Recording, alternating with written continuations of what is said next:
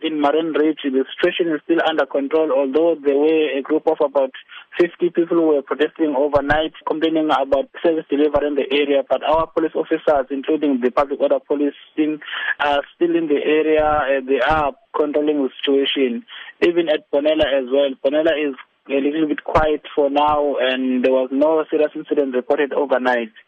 But we are also appealing to the members of the community that they must please try and resolve their differences or their problems.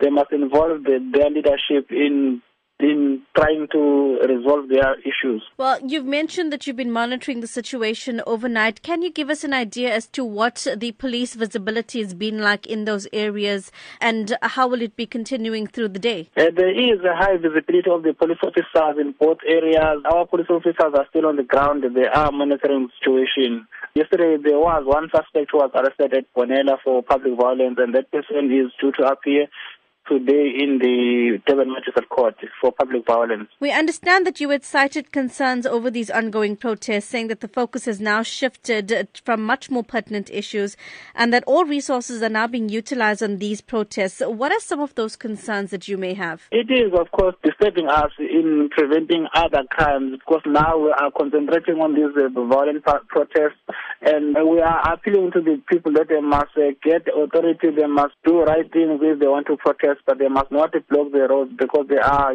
preventing other people who want to make use of the roads. They can't make use of those roads.